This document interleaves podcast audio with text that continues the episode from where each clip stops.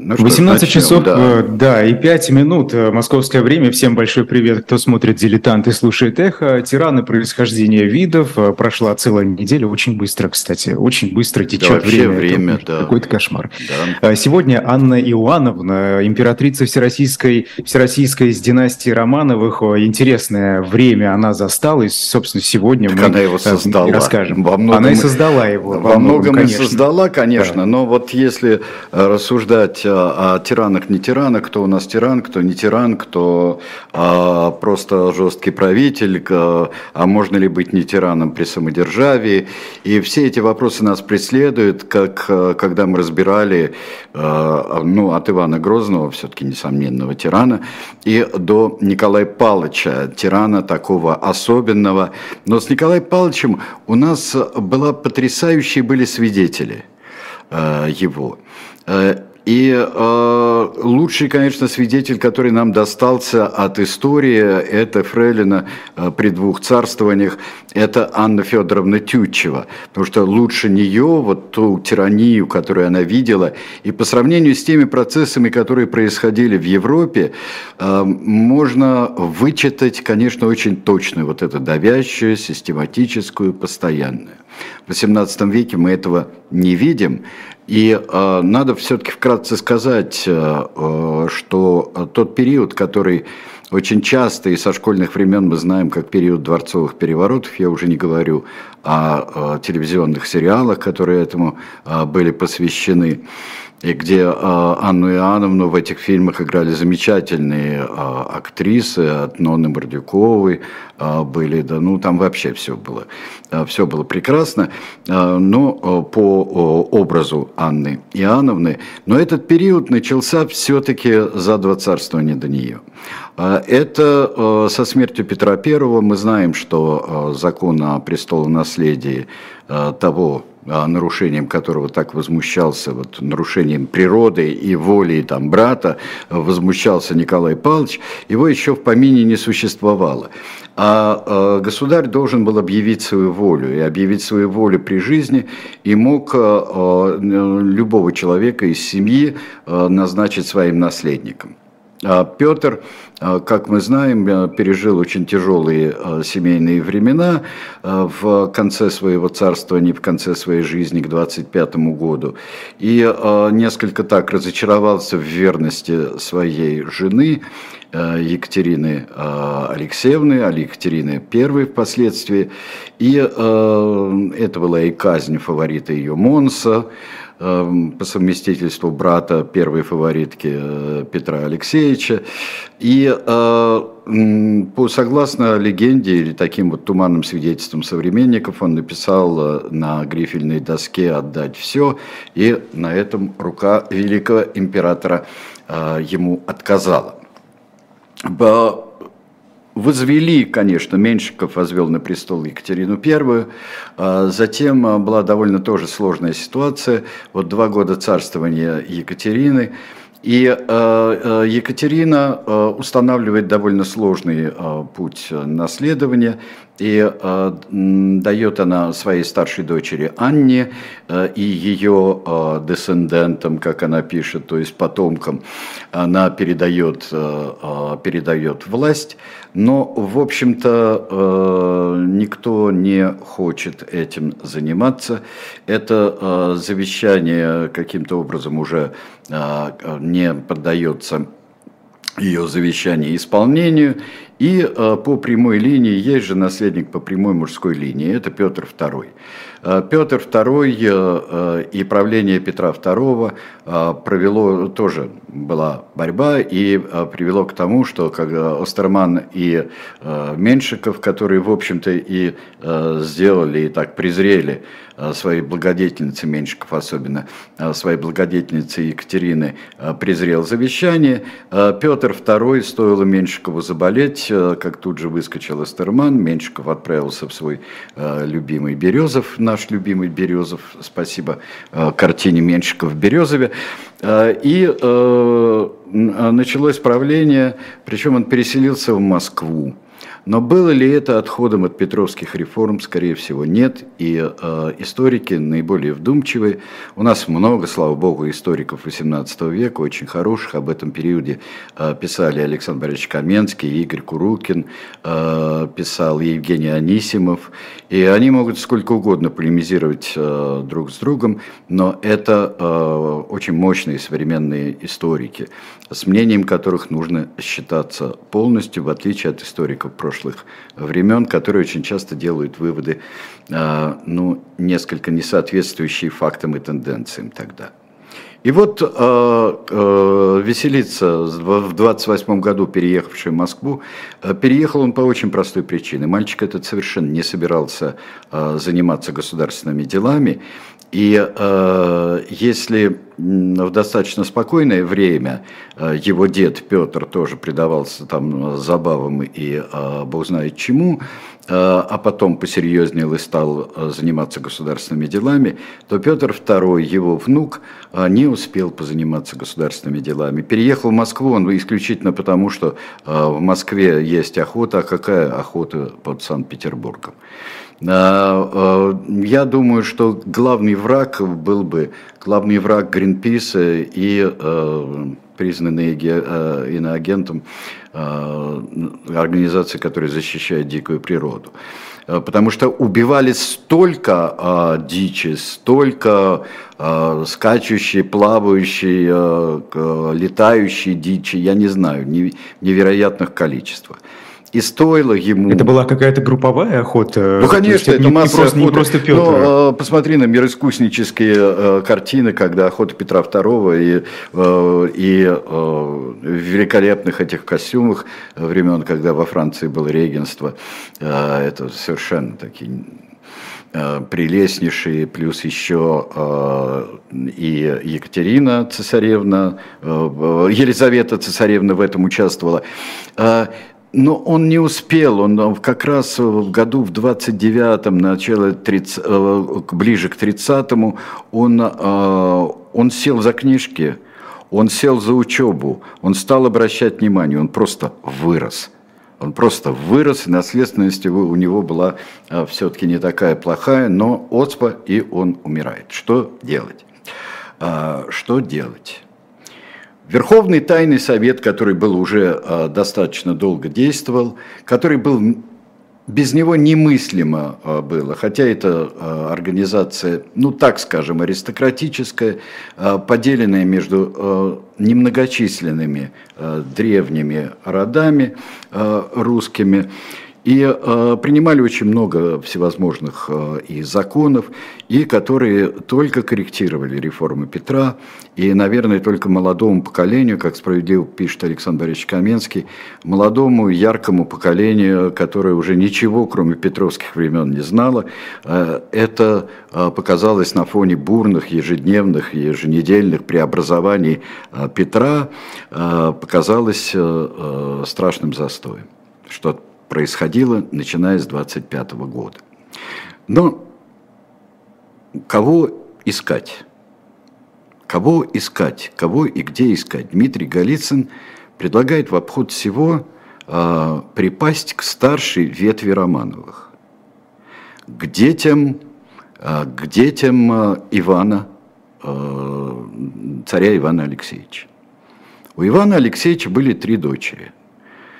Екатерина, Анна и Просковья. Петр их привечал неоднократно, потому что у него были свои виды на эту семью. Он вообще собрал всех родственников еще в 1700-х годах, перед Полта, до Полтавы. Он собрал всех родственников, собрал э, вдовствующих цариц, собрал у себя, собрал племянниц э, и, э, в общем-то, устроил им достойную встречу. У него были свои виды.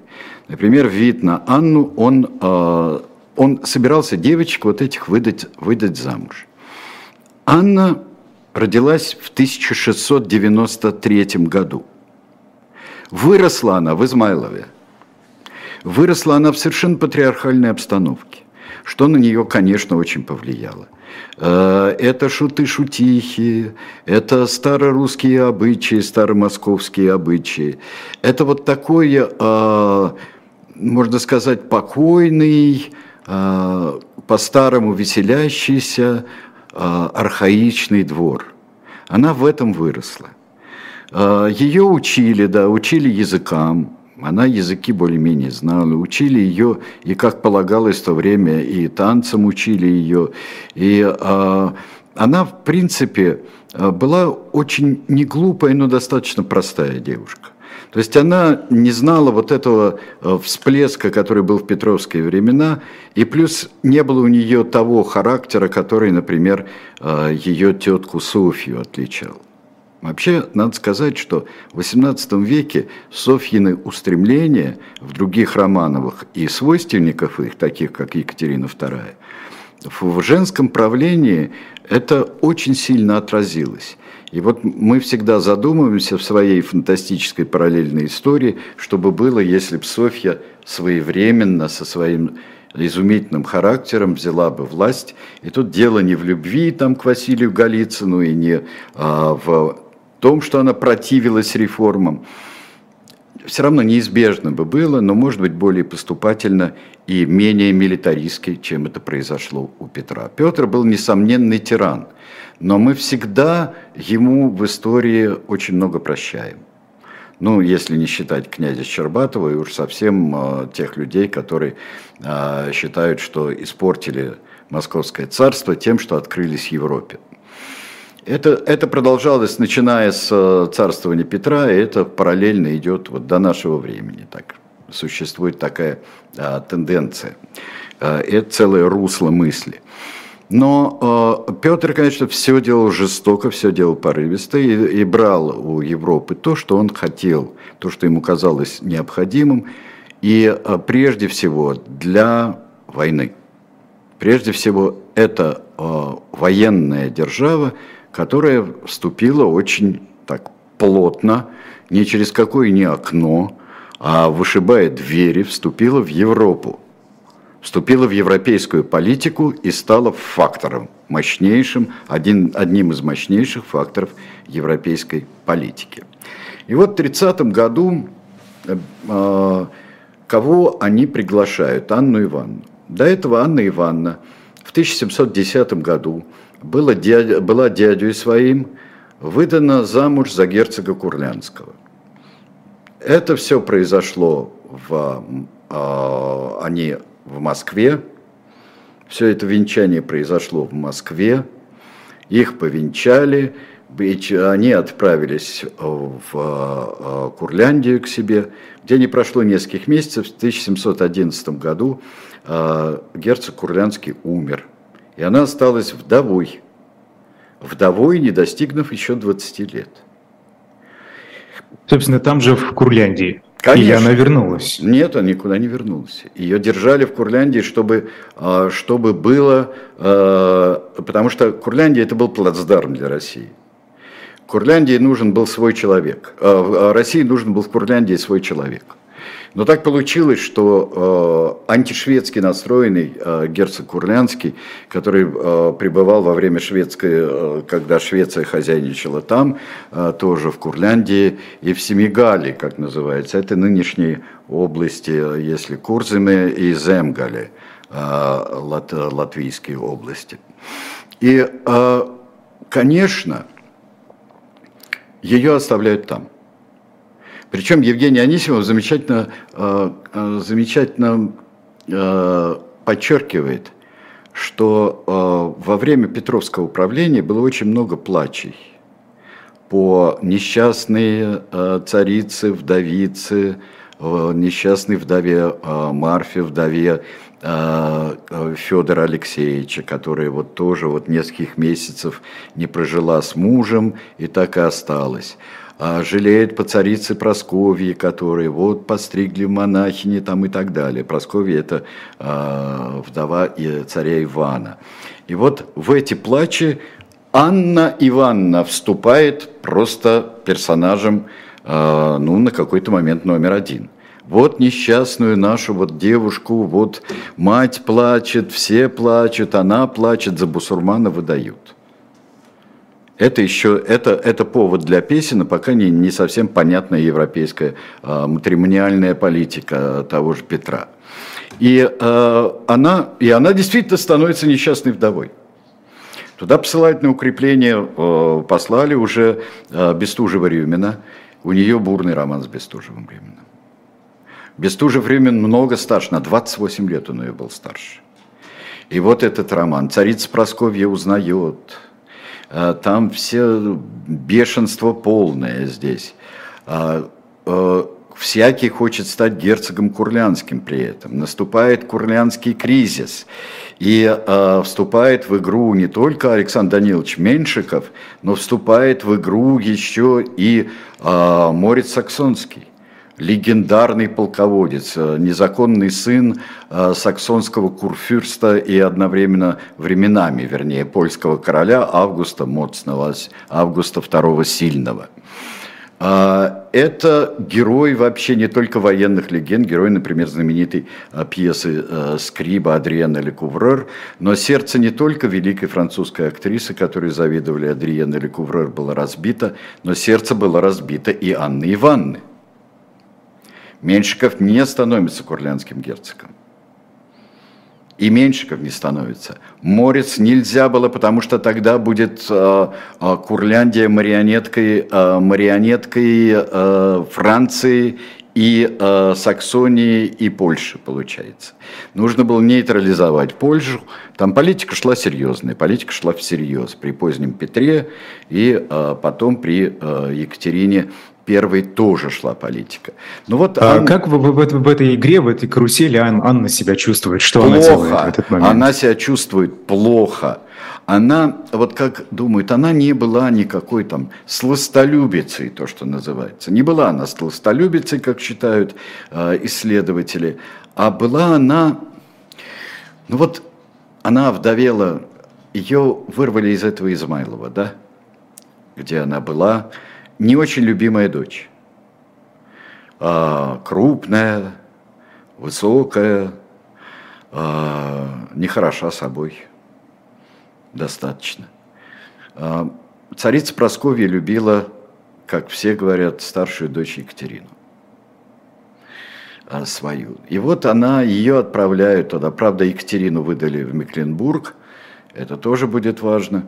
А, и это тоже важно для наследования. Вот оттуда пойдет ветка с э, Анной Леопольдовной и Иоанном Антоновичем, вот эти все, кому отдаст а, власть, завещает власть Анны Ивановны. Но сама Анна, она несчастная, она обездоленная, она а, вырвана из привычной жизни. Она единственное из э, каких-то удовольствий, э, я бы сказал, таких более-менее европейских, что дамам не свойственно даже, и, в общем-то, и в Европе стрелять очень любила. Она и потом, она стрелять любила. Если представить, что это не какое-нибудь дамское охотничье ружье, э, легкое, а это такой серьезный, ну, мушкет, скажем, да. Э, и причем Анна Ивановна была настолько мощна, что говорят, что она отдачи не чувствовала совсем.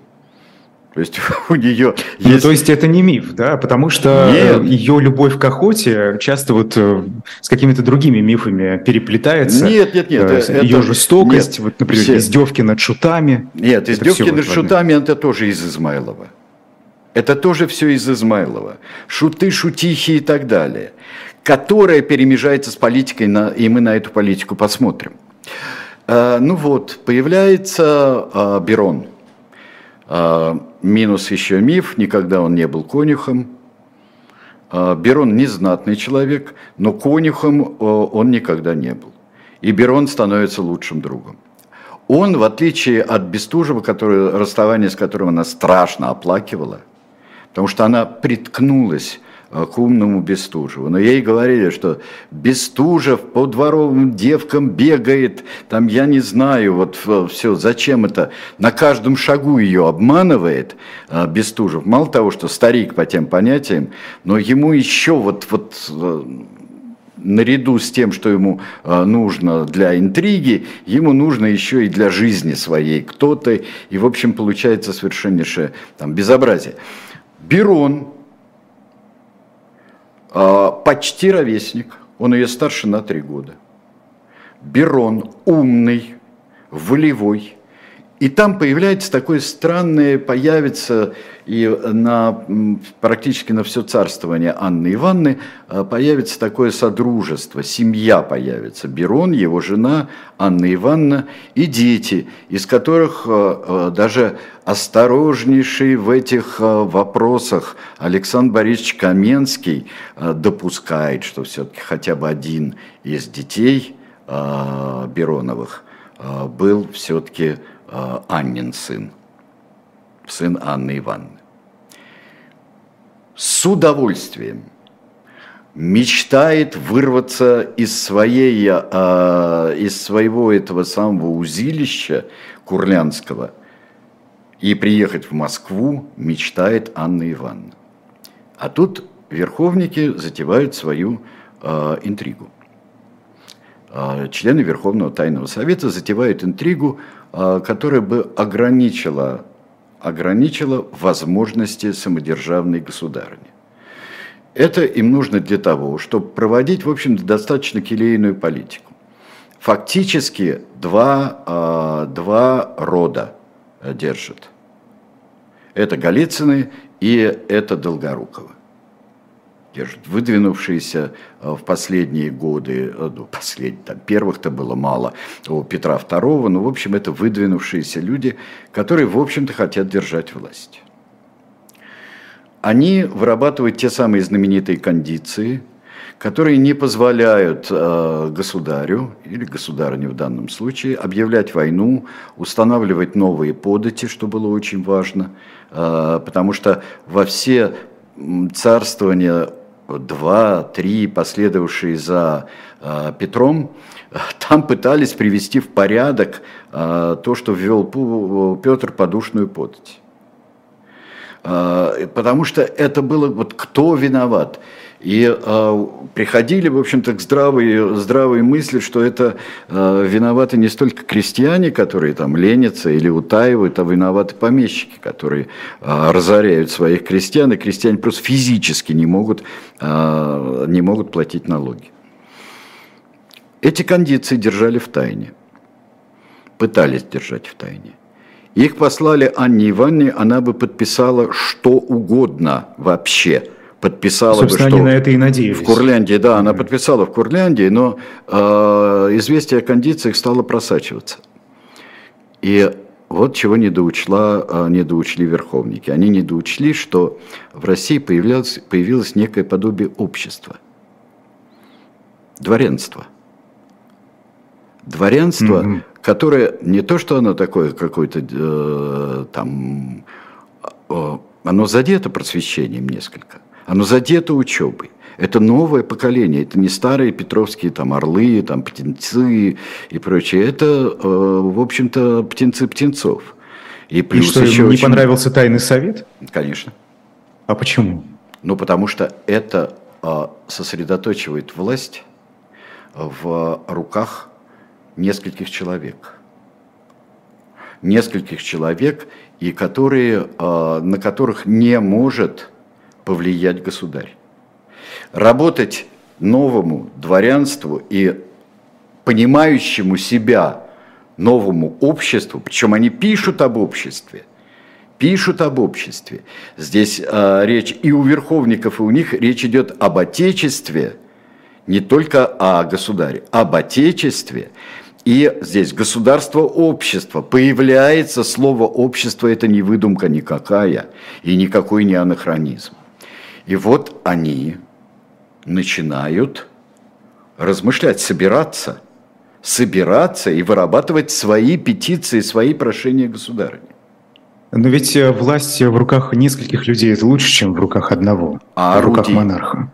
А, если они заодно, а если им легче проводить политику для себя, потому что государь в представлении дворян или государыня все-таки радеет больше обо всех, а не, скажем, там о трех Голицыных и четырех э, Долгоруких или наоборот. Это важная вещь.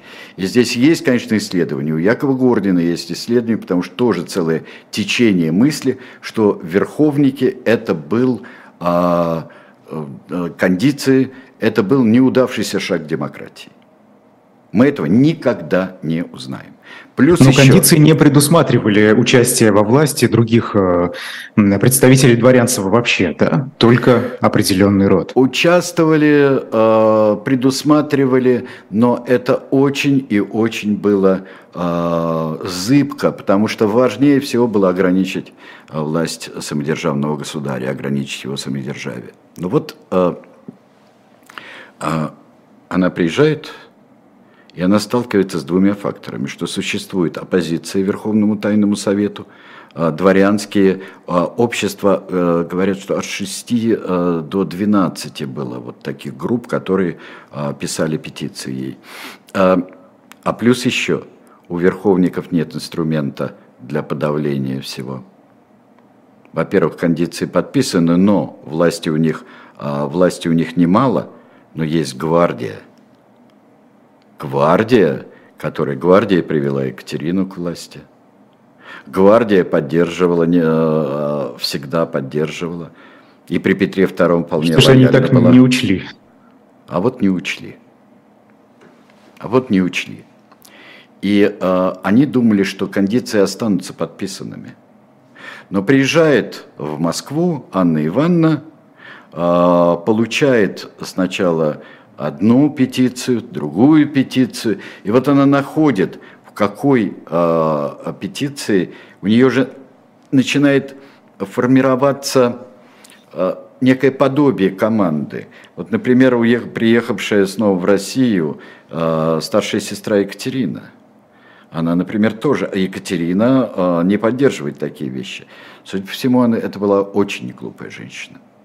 И э, она действительно рвет кондиции и подписывает одну из петиций, остается с самовластной государыней. И э, переприсяга, потому что первая присяга была э, государыне и отечеству. И вот она становится формально самовластной государыней, потихоньку формирует свою команду и начинается ее десятилетнее царствование, о котором мы поговорим еще э, достаточно после рекламы. лапидарно э, после рекламы, чтобы решить потом важнейшие вопросы. Тиран она, не тиран, что это такое было.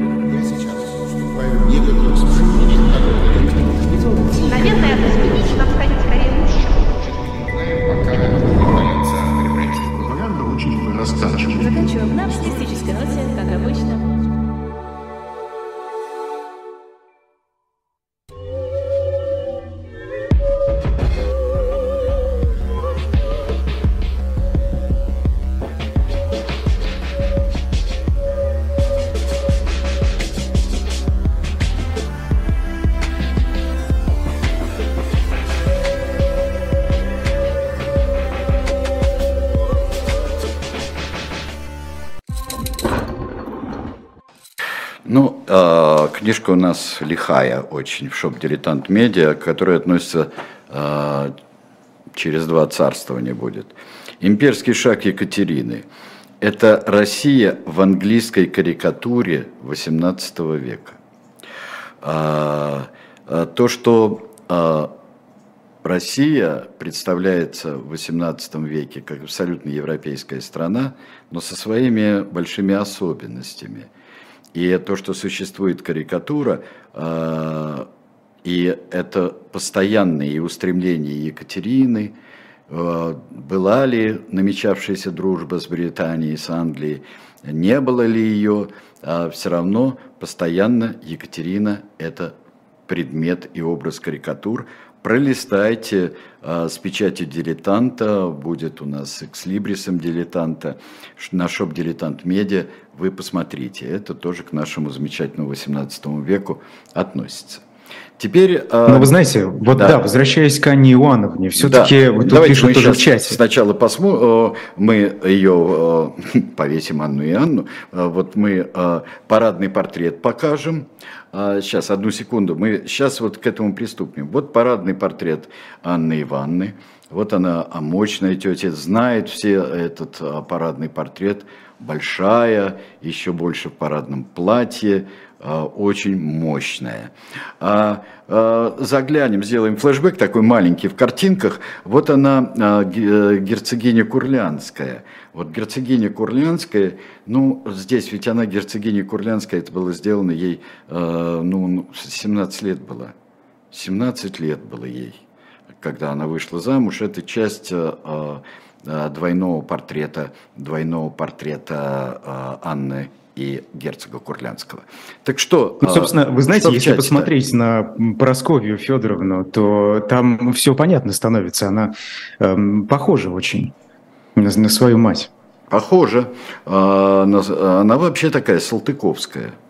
Она Салтыковская вполне, и ей э, Салтыкову помогают, и Семен Салтыков, и другой. Это ее первая команда, э, первая команда образуется из не очень-то из немцев.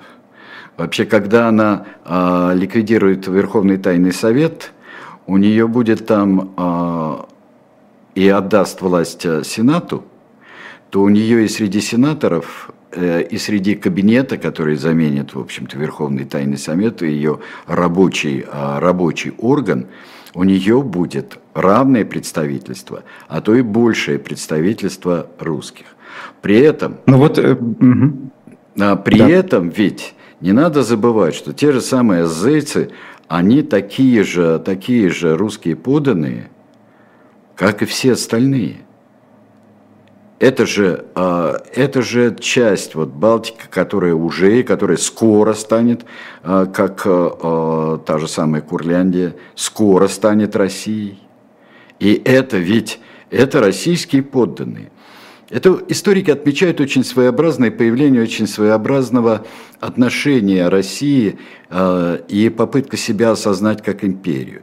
Скорее себя осознает как очень большое э, национальное государство э, с присовокуплением разных земель и почему-то там какое-то население есть еще.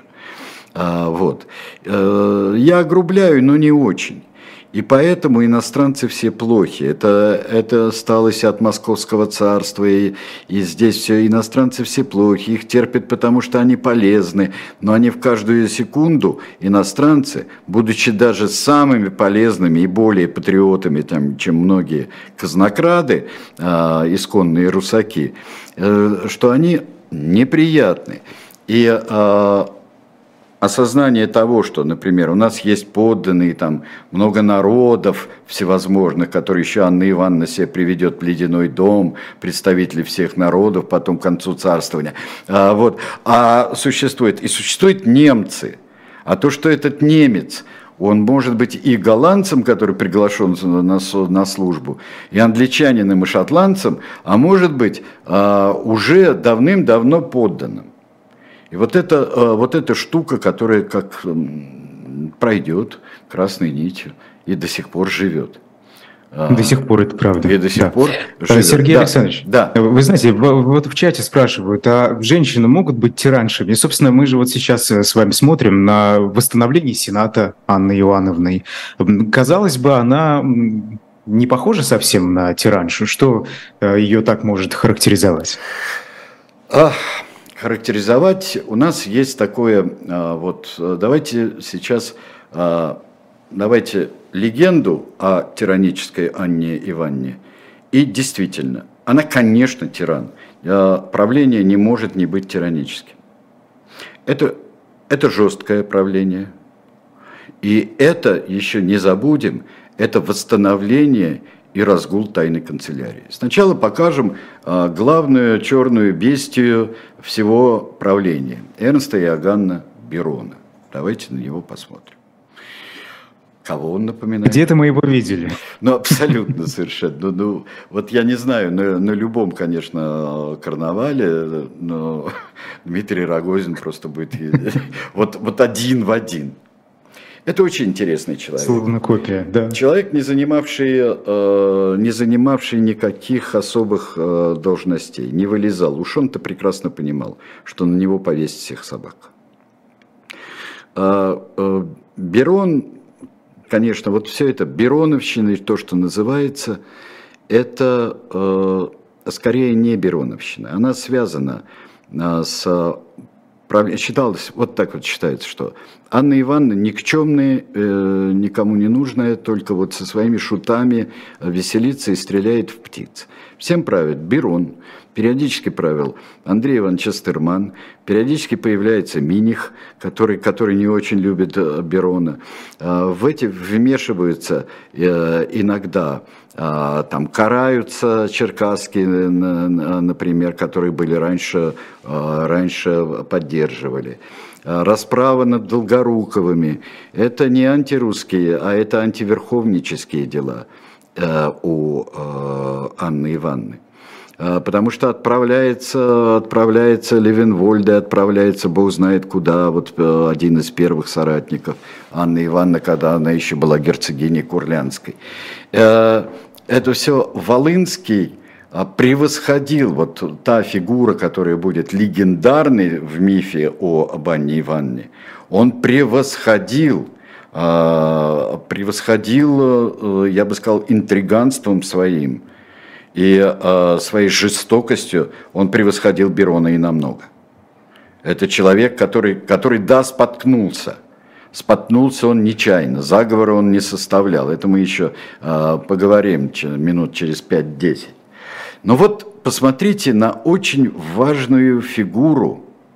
Это следующая э, у нас картинка. Посмотрите на фигуру Андрея Ивановича Ушакова. Андрей Иванович Ушаков один из э, сотрудников, важных сотрудников Петра Андреевича Толстого, небезызвестного, э, и э, в тайной канцелярии, когда она не была упразднена во времена Петра II, он занимал определенные, причем занимал определенные должности, занимался розыском, он необычайно талантливо. Человек, который мог себе раз, расположить и выведать что угодно у кого.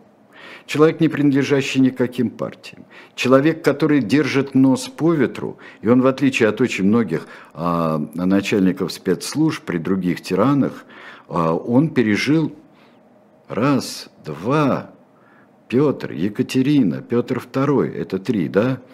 А, Анна Ивановна, Иван Антонович, скажем так, да, и Елизавета. Елизавета была шестым монархом, при котором он служил. Он был а, офицер то гвардейский, то армейский, а, то получал имение, то не получал имение, то получал души, то не получал души, получал ордена. Но он был сам душой тайного сыска. Тайный сыск был при Анне Ивановне ужасен. Ну, что скажем, это э, при э, Рамадановских, Преображенский приказ, это не богодельно вовсе даже. И жестокое, и очень э, правление, э, жестокое учреждение.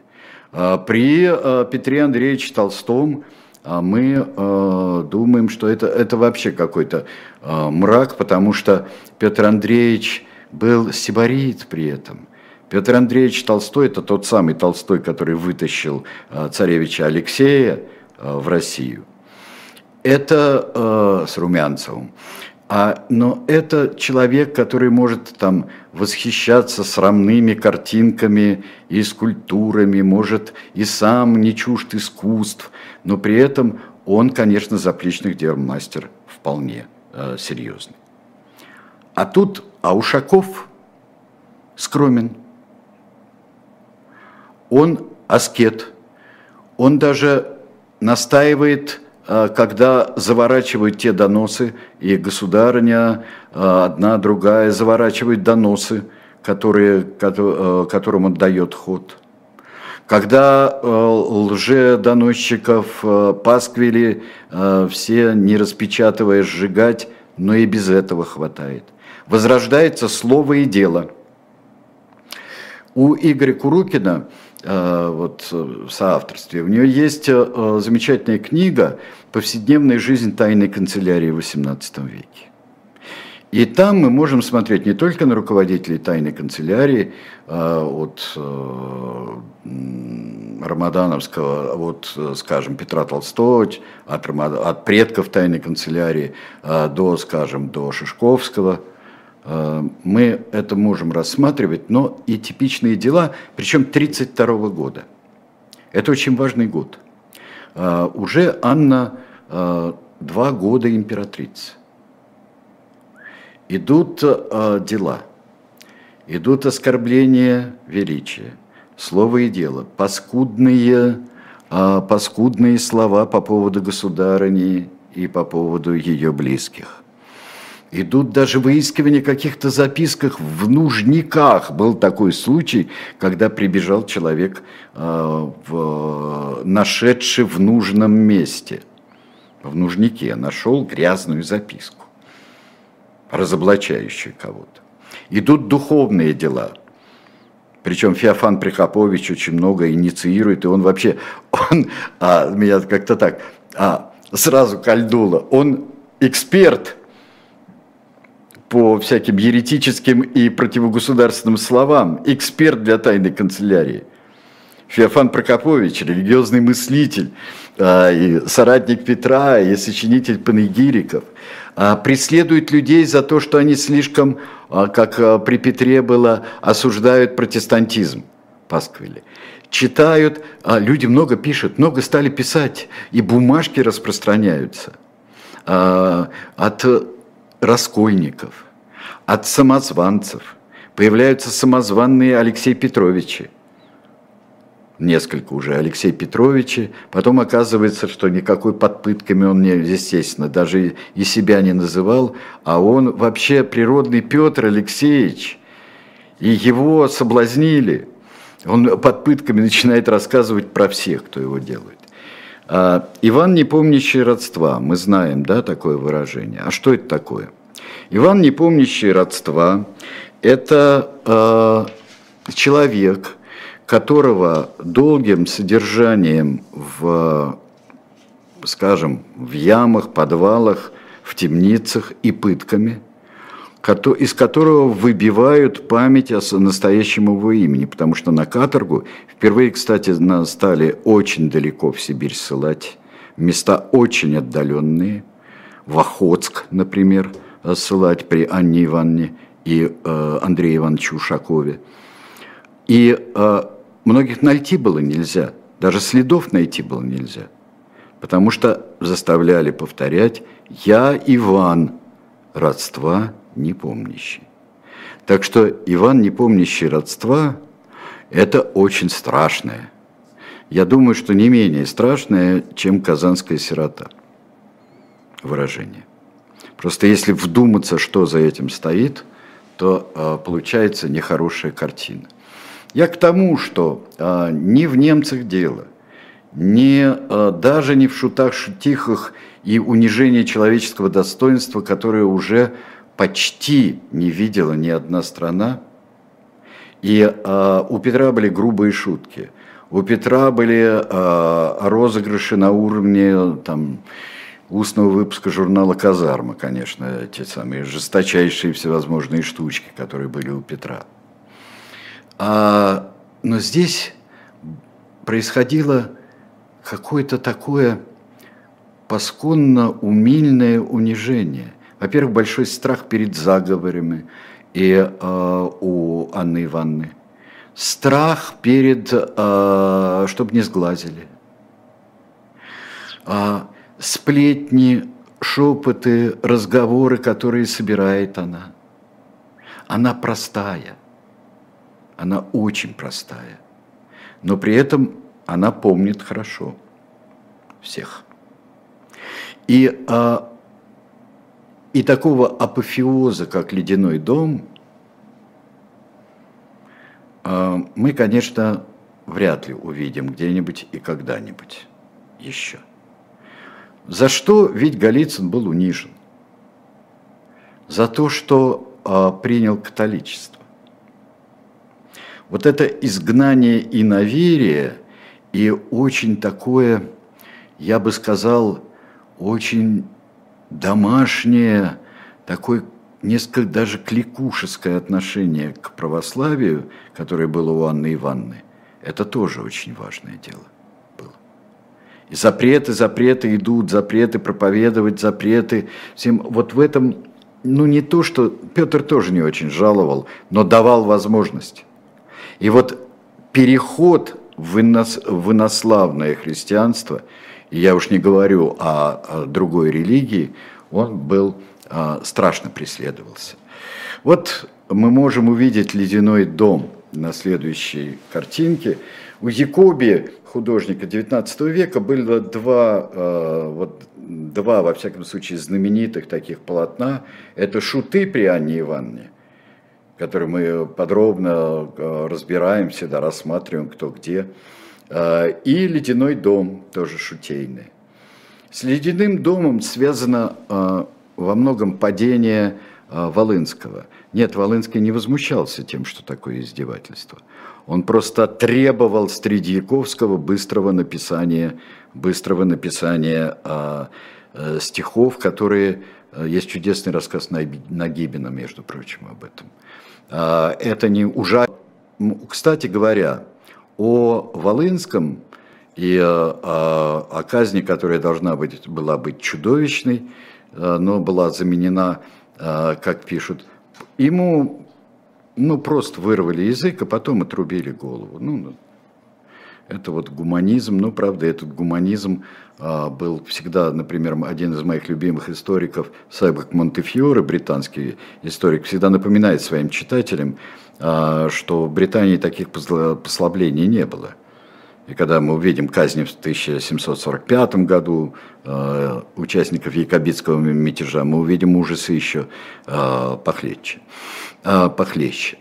Э, так вот, если мы делаем вывод, что э, Анна Ивановна, э, да, при Бероне, Миниху даже, например, вот э, такому человеку, как Миних, э, в котором нельзя отрицать не инженерный талант, автор первых каналов, а, и полководец был хороший, и инженер, что вот он а, а, Петровский устав попрал и стал, стал насаждать прусскую дисциплину и прусские приемы и ведения боя, и несения службы.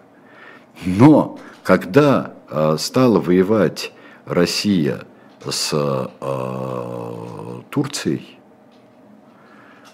Тогда же, и Хатин, и все, все остальное, это работало, извините меня, это 1800, э, 1730-е э, годы, это работает. Флот, который вроде бы Анна Ивановна загубила, и все, и Петр II, и Екатерина I, детище Петра, они все загубили флоте было построено больше, чем намечалось. И флот разбил у Данцига, у Гданьска, разбил шведский флот. А что еще хотели верховники? Они хотели несколько такого шведскообразного правления, шведскообразного а, аристократического ограничения а, власти государей. В принципе, если возвращаться к этому. Ну вот, подводим итоги Анны Ивановны. Анна Ивановна тиран. Анна Ивановна очень непросвещенный правитель, конечно, не на своем месте. Анна Ивановна.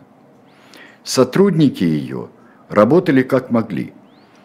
Берон Россию не разворовал, его сотрудники. Это э, жесточайше взимались налоги. Нет ни одного свидетельства, что это шло э, Берону, и когда он стал а откуда этот миф? Э, ну, немец, господи, ну куда же шло? Все а, в казну отправляется все больше и больше. А у кого казна? У Берона, у немцев. Значит, себе берут. Значит, себе берут. И э, очень было, кстати говоря, о военном, когда при Елисавете Петровне вернулись к Петровскому уставу, ну, довольно скоро стали замечать, насколько он устарел. Простите меня, за, за 35-40 лет, а потом будет за 45-50 лет.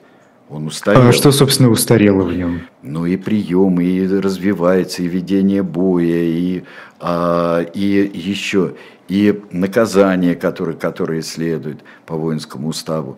И, в общем-то, э, я бы сказал, что при интермедии Петра III только э, Потемкинская реформа, Потемкинская реформа, она мало того, что осовременила русскую армию, но она еще ее э, двинула, двинула вперед и по всему, и по организации, да и по обмундированию – по обмундированию, кстати говоря, она совершенно стала отличаться. Это была удивительная армия в 80-х годах. А, ну вот, мы можем а, здесь сказать, существует тираническое правление, существует невероятно большая нагрузка на а, народ и на дворянские слои, которые вроде бы при Анне Ивановне должны были процветать. Так они ее привели к разрыву кондиции и ко всему. И э, то, что она передает власть э, младенцу и его матери, и отцу младенца, очень храброму солдату Антону Ульриху, храброму солдату, э, но никакому правителю. Это приводит нас через интермедию к Елисавете Петровне – и здесь э, тоже правление, кроткий Елисавет, тоже была не очень кроткой. Так что мы видим, в общем-то, государственную тиранию, которой не будет, наверное, только в XVIII веке э, при Екатерине. Это все будет несколько иное. Ну, можно и с этим не соглашаться. Но если есть два-три ну, вопроса, знаете, я бы на них ответил. А, да, но вопросы в основном касались, э, почему все-таки ее выбрал тайный, Верховный Тайный Совет в 30-м году, почему Манипулировать. не ее сестер? Манипулировать. Манипули... То есть они понимали, что а они, так, они понимали, человек, что она там томится, бьется, все что угодно а, подпишет, и давайте будем а ну, как ее сестры на это отреагировали? Ну, Прасковья никак ни на что не реагировала, а вот Екатерина, а, Екатерина а, она была очень серьезной советчицей, а, советчицей Анны Ивановны, именно в ту сторону, что ну-ка давай, Нюра, поставь-ка ногу крепко, давай-ка, Аня. Вот. Э, она очень много сделала тоже. Она и родственники Салтыковы очень много сделали. А, в чате также сомневаются, что она повинна в этих репрессиях, в том числе против дворян, потому что наверняка люди, которые ее окружали, могли донести а, до нее, что это нужно, но это не шло, ее инициатива. Все шло через... А, ее инициатива была в том, чтобы возродить тайную, а, тайную канцелярию.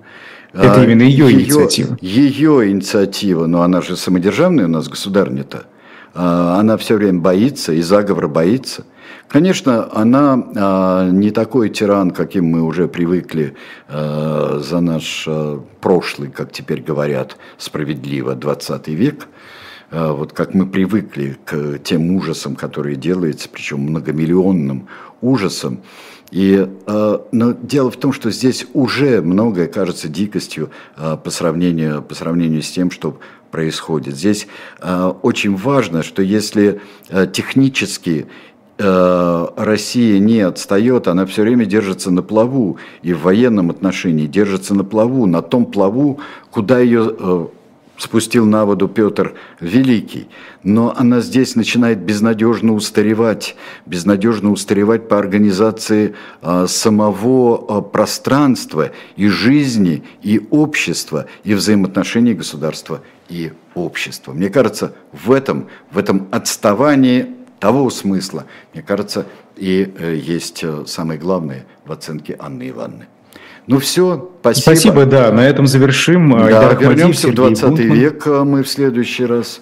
Вернемся так. к вожделенному многими а, нашими зрителями а, адмиралу Хорти.